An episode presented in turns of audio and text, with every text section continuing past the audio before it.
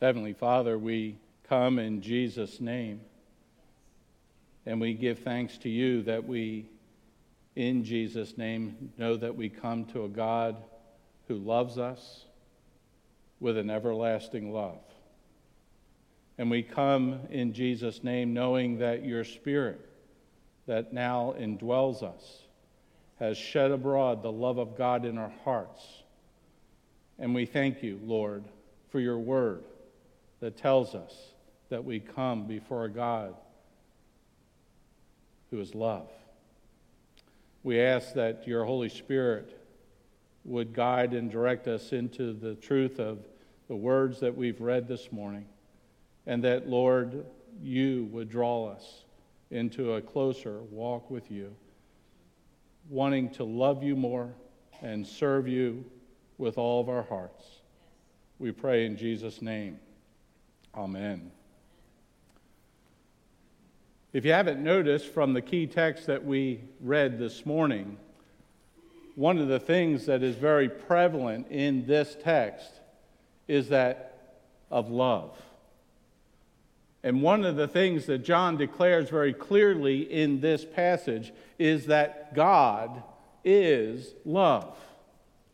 And without this truth, we as sinners have no hope. There is no love without God's. For God is love, and God is the source of love. And God and love is essential to God's nature. Love comes from God. God is love, the scripture says, and God has made us in his image so that we might love God and love one another. The famous verse all of us know is that God so loved the world that he gave his only Son that whoever believes in him should not perish, but have eternal life. And this may seem too familiar for us. It may have already lost its depth of meaning, or, or maybe its great power that is supposed to wield on our lives. Yet, when we hear that God is love, we must, as believers who have been born of God, hear what He has commanded of us. And that is this as God has loved us, we are to love one another. Because the very fact that we are now born of God, we have been regenerated uh, by the Spirit of God. We are now partakers of Christ. We are now partakers, if you will, of the divine nature. And we have indeed the love of God poured out within our hearts through the Holy Spirit. And the very fact that the Spirit of God indwells us, we bear the fruit of the Spirit, which starts out with love. And one of the things that John makes very clear to us here is the fact that indeed, as God's beloved, we are to love one another for love is from God. And everyone who loves is born of God and knows God. Just as John taught earlier in this particular letter, that no one can say that he knows God if he does not keep God's word, his commandments because he's a liar and his truth is not in him, so it is that the one who says they love God but does not love his brother cannot know God. Why? Because John tells us God is love. The very essence, the nature of God is love. Just as we are told in John's gospel that God is light, and, and God is spirit, so God is love.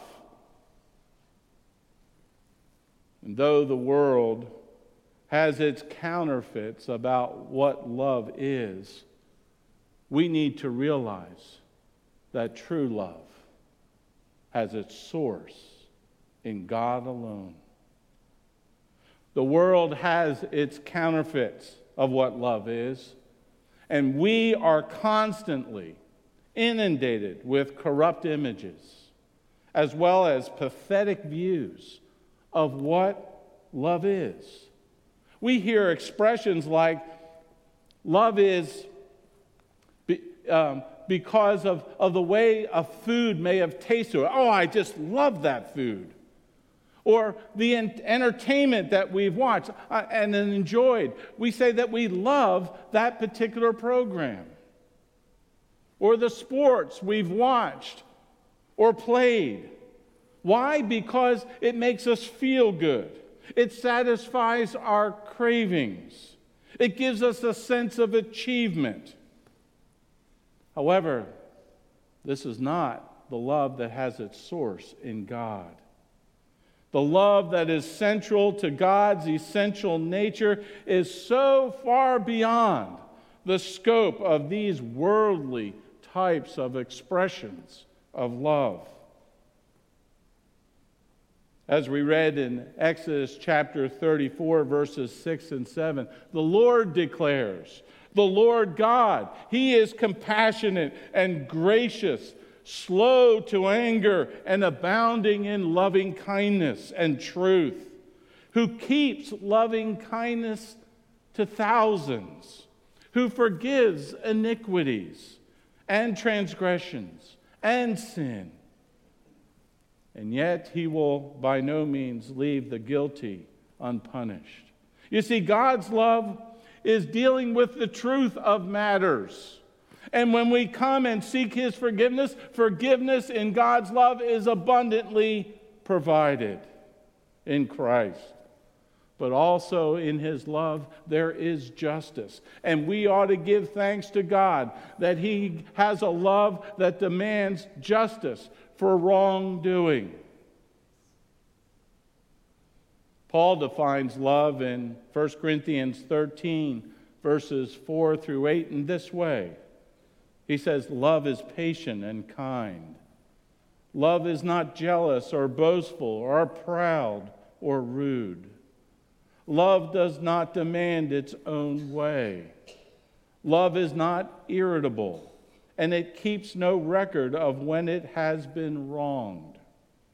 It is never glad about injustice, but rejoices whenever the truth wins out. Love never gives up, never loses faith, is always hopeful, endures through every circumstance. Love lasts forever. And God is love. In verse 9 here of this passage, we learn that God has manifested for us his love. How? He says that he sent his only begotten Son into the world so that we might live through him. That aspect of God's love that was once hidden has now become evident. The unique, the eternal Son has been sent in to fulfill the salvific mission of his Father. And by grace, we as sinners can be forgiven all of our sins and receive new life in Christ. You see, God is not only love, but God's love is demonstrated through the sacrifice of his Son, the Lord Jesus Christ for sinners like us, so that our sins could be forgiven, so that we could have new life, eternal life in Christ. In verse 10, he explains it further. He says, In this is love, not that we love God, but that he loved us and sent his Son to be the propitiation for our sins. In other words, God's love gift is God's Son, who became the one who satisfied the righteous judgment of God for sins in his own body on that cross. He was the just as well as the justifier who have faith in Christ Jesus. Christ satisfies God's justice against sins by offering himself, by laying down his life for us, so that he might provide, if you will, through his sacrifice, a perfect redemption for sinners that he came to save and who believe in him. You see, God is love, but God the Son is love too, in the manner in which he accomplished that great work of redemption out of love for us. In verse 11 and 12, John reminds us that no one has seen God, and there are scriptures uh, both in the Old and New Testament that says that no one can see God.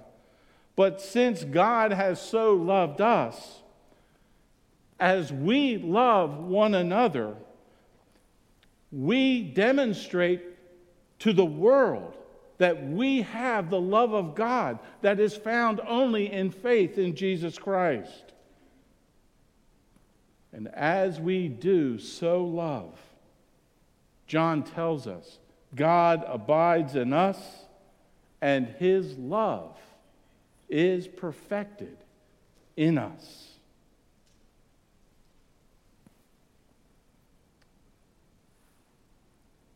Let me say this.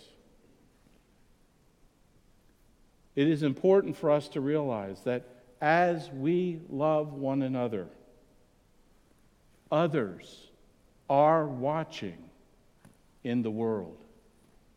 They are watching the way in which we love one another. They are receiving, if you will, from us the love of God as we demonstrate that through our love for them and our witness of the gospel of Jesus Christ. You see, love really is at the heart of our witness in this world. Jesus said it there in John chapter 13, verses 34 and 35. He said this A new commandment I give to you, that you love one another, even as I have loved you. That you love one another. By this, all men will know that you are my disciples if you have love for one another.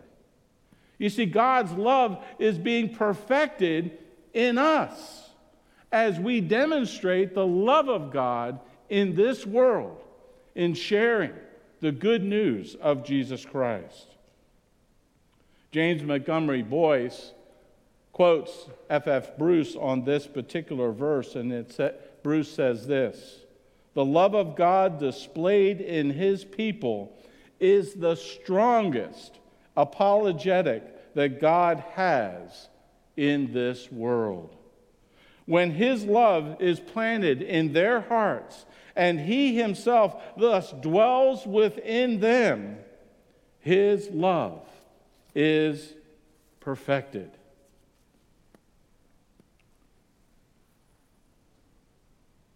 Well, how are we supposed to know that we are abiding in the love of God as witnesses in this world? I think he brings it out here in verses 13 and following. There are actually three evidences that uh, John gives us here of what it means of God abiding in us. The first one there is found in verse 13. He says, By this you know that we abide in him and he in us because he has given us his Spirit. The Holy Spirit that indwells us is a, a, proof, if you will, or evidence that God is abiding in us. And just as John had told us earlier about keeping the Lord's commandments to abide in God and He in us, so now he's telling us the Spirit confirms. The indwelling of the Holy Spirit confirms in us that we are abiding in God as we love one another, as God loves us in Christ. If you haven't noticed, in each of these three points, we find out that God is love. The Father God is love. The Lord Jesus is love. And the Holy Spirit is love. And because the Trinity of God is love, we are called to love.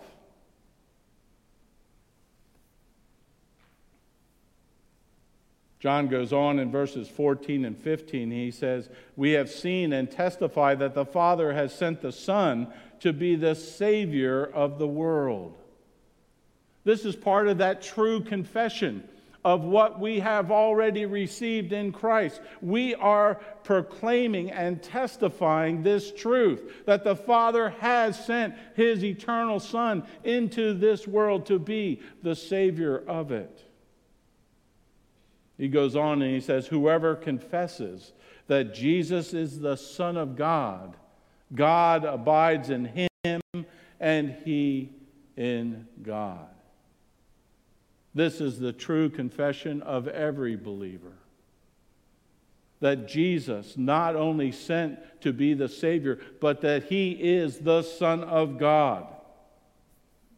And such confession is evidence, indeed, that God abides in us and we in God.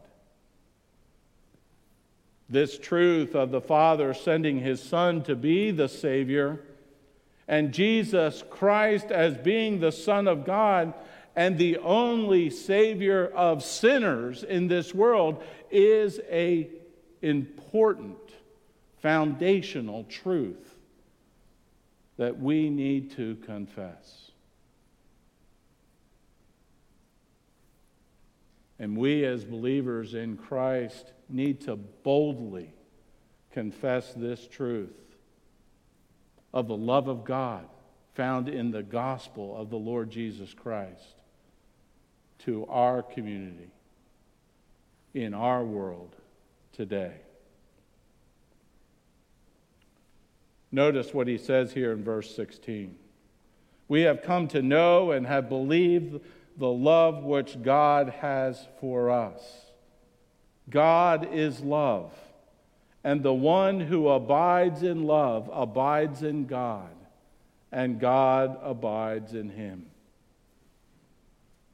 This is the third evidence here. Because the love of God comes through the Spirit of God, and it gives us that abiding assurance that we are in God and God abiding in us we as believers know. And we heartily trust in God's faithful love for us in Christ. In fact, we rely on that faithful love of God that it'll be an abiding love of God. And God gave us of His Spirit so that abiding love might be not only evidence by our lives in loving one another, but it'll be evidence within our own lives. The Spirit bearing witness with our spirit that we are the children of God, loved by God. He says in verse 17, By this, love is per- perfected with us, so that we may have confidence in the day of judgment. Because as He is, so also are we in this world. Love is perfected. Love is perfected in this sense as we spiritually grow and mature in our faith and in our love relationship with God through the Lord Jesus Christ and the Spirit of God, as that union grows and, and we become more and more one with God and He with us through saving faith in Christ, we have a confidence in the day of judgment to come because as He is, so are we in this world. He goes on and he says, There's no fear in love because perfect love casts out fear, because fear involves punishment. And the one who fears is not perfected in love. And as we mature in our love relationship with God, as we uh, trust Him more and lovingly obey His word, God's love continues to pour out in our hearts. It banishes the fears. It allows us to experience perfect love that casts out fear. There's no sense in which we feel like we are under the punishment of God. No, we're in the love of God. God's love is abiding with us. The punishment was paid in full through Christ's sacrifice on the cross. We are no longer under his condemnation, for we are in Christ. My question here is Are you living in fear of God? Because if you are, John tells us, the one who fears has not been perfected, matured in their love for God.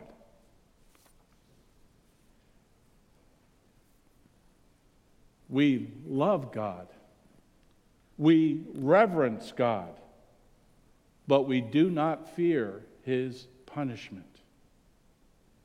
For we are led by the Spirit of God and we are forgiven children of God who have been adopted into God's family. And we have God our Father as our Father.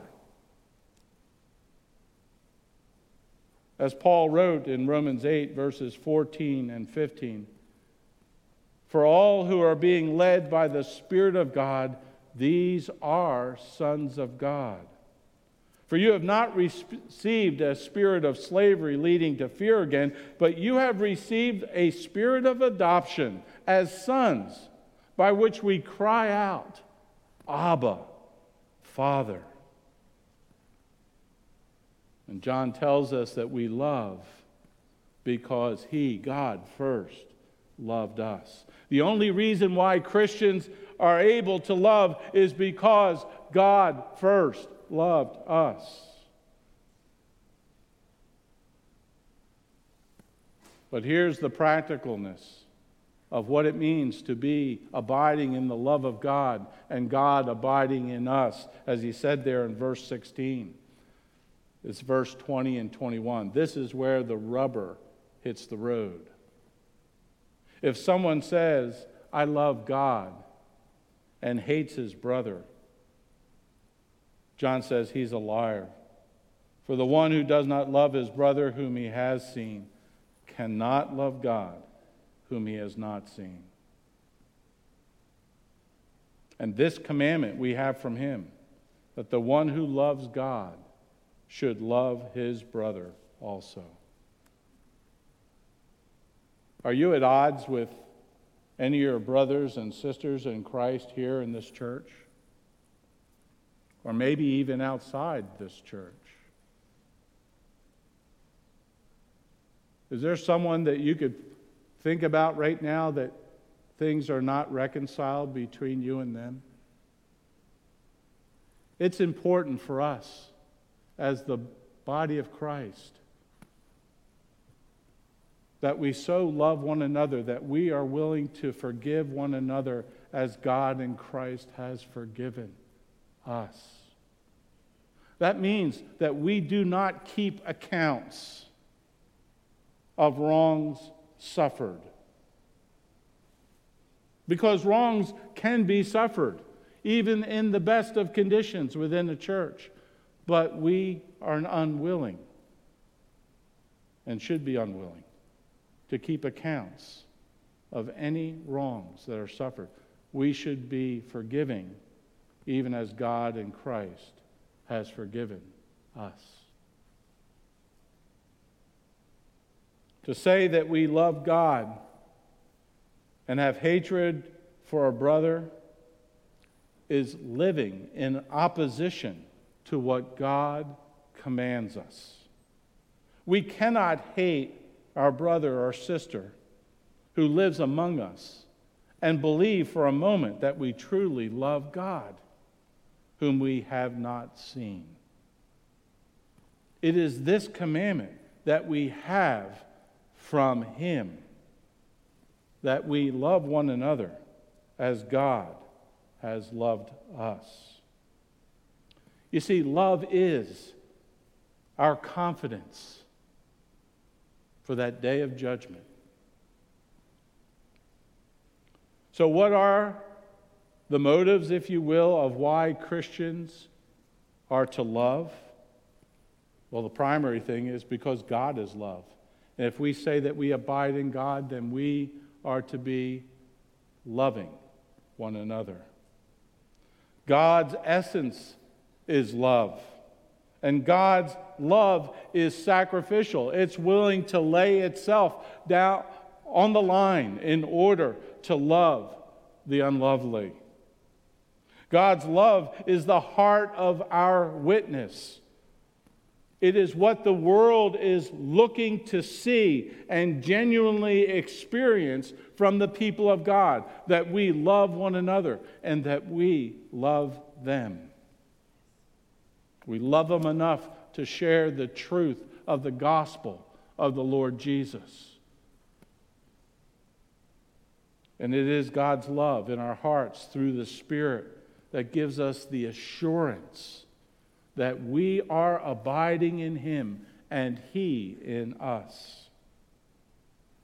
And it is God's love that is our confidence at the day of judgment.